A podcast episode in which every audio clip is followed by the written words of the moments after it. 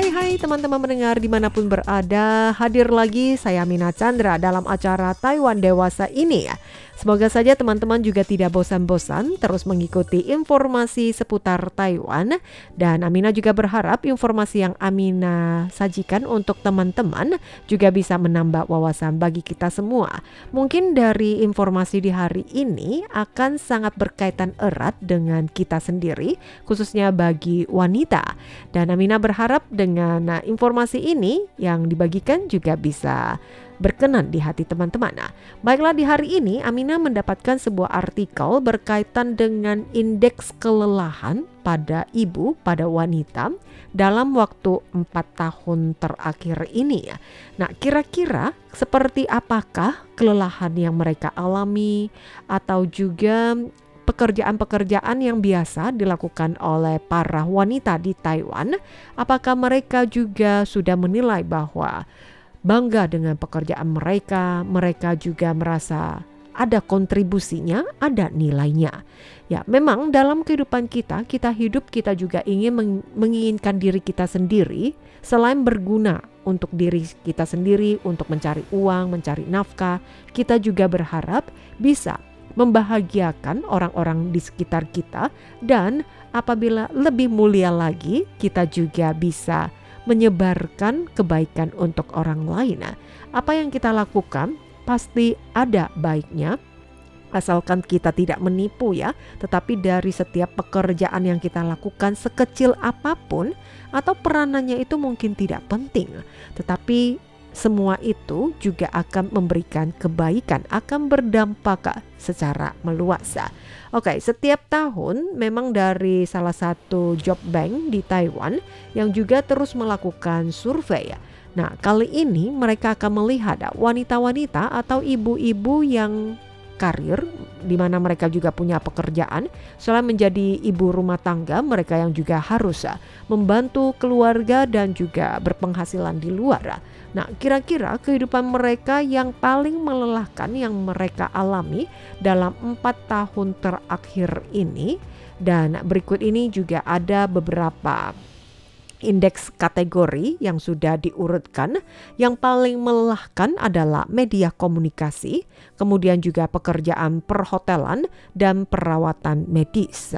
Oh ya, Amina juga merasa bahwa komunikasi atau media komunikasi bukannya itu adalah pekerjaan yang menyenangkan dan menjadi hobi dari setiap orang. Sehingga mereka yang juga bisa menggunakan aplikasi seperti TikTok atau FB untuk saling ya berkomunikasi ataupun juga mereka yang bisa uh, jualan online Nah, dengan menggunakan aplikasi tersebut. Oke, kita lihat lebih lanjut survei yang dilakukan oleh Bank Tenaga Kerja beberapa waktu yang lalu pada pertengahan bulan Mei di mana memperlihatkan bahwa indeks kelelahan ibu karir mencatat rekor tertinggi dari empat tahun tersebut, industri yang paling melelahkan adalah komunikasi massa iklan hubungan masyarakat.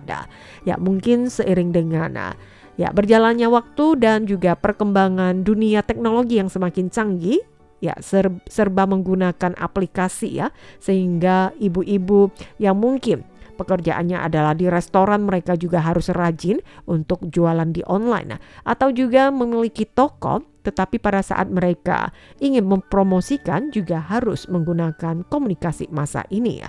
Oke, selanjutnya adalah catering Ya, Bina tahu ya, ini memang sangat membutuhkan tenaga kuat, waktu yang panjang untuk uh, ya bekerja di bidang catering atau memberikan apa nasi rantang dan akomodasi, lalu juga wisata rekreasi.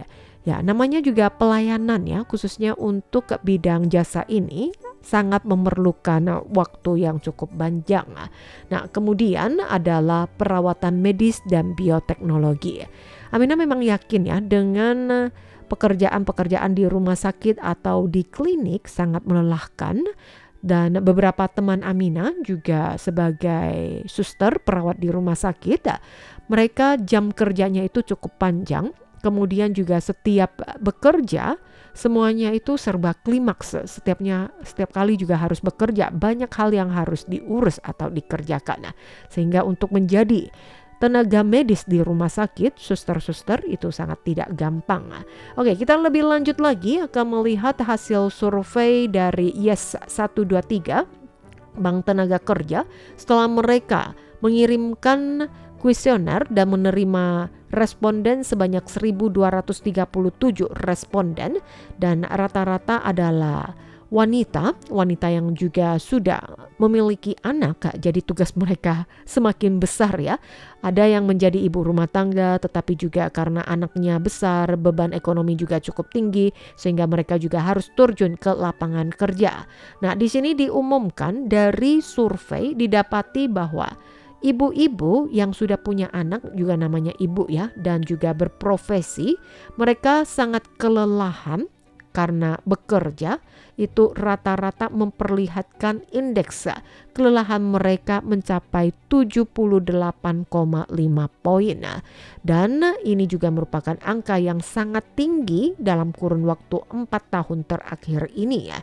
Dan rata-rata ibu-ibu yang ada di Taiwan mereka tidak hanya sebagai ibu rumah tangga, hampir 93 persen, jadi kurang lebih hampir semua ya masyarakat Taiwan yang sudah menjadi ibu, mereka juga harus turjun ke lapangan pekerjaan. Dan ah, mereka yang tidak hanya melulu bekerja di rumah tetapi juga harus berkarir atau juga harus mencari nafkah.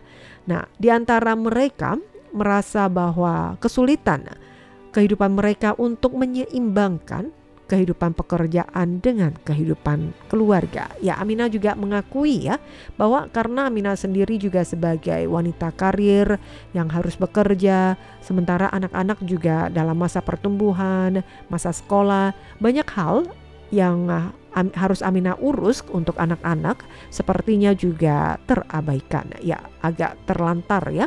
Nah memang apa boleh buat?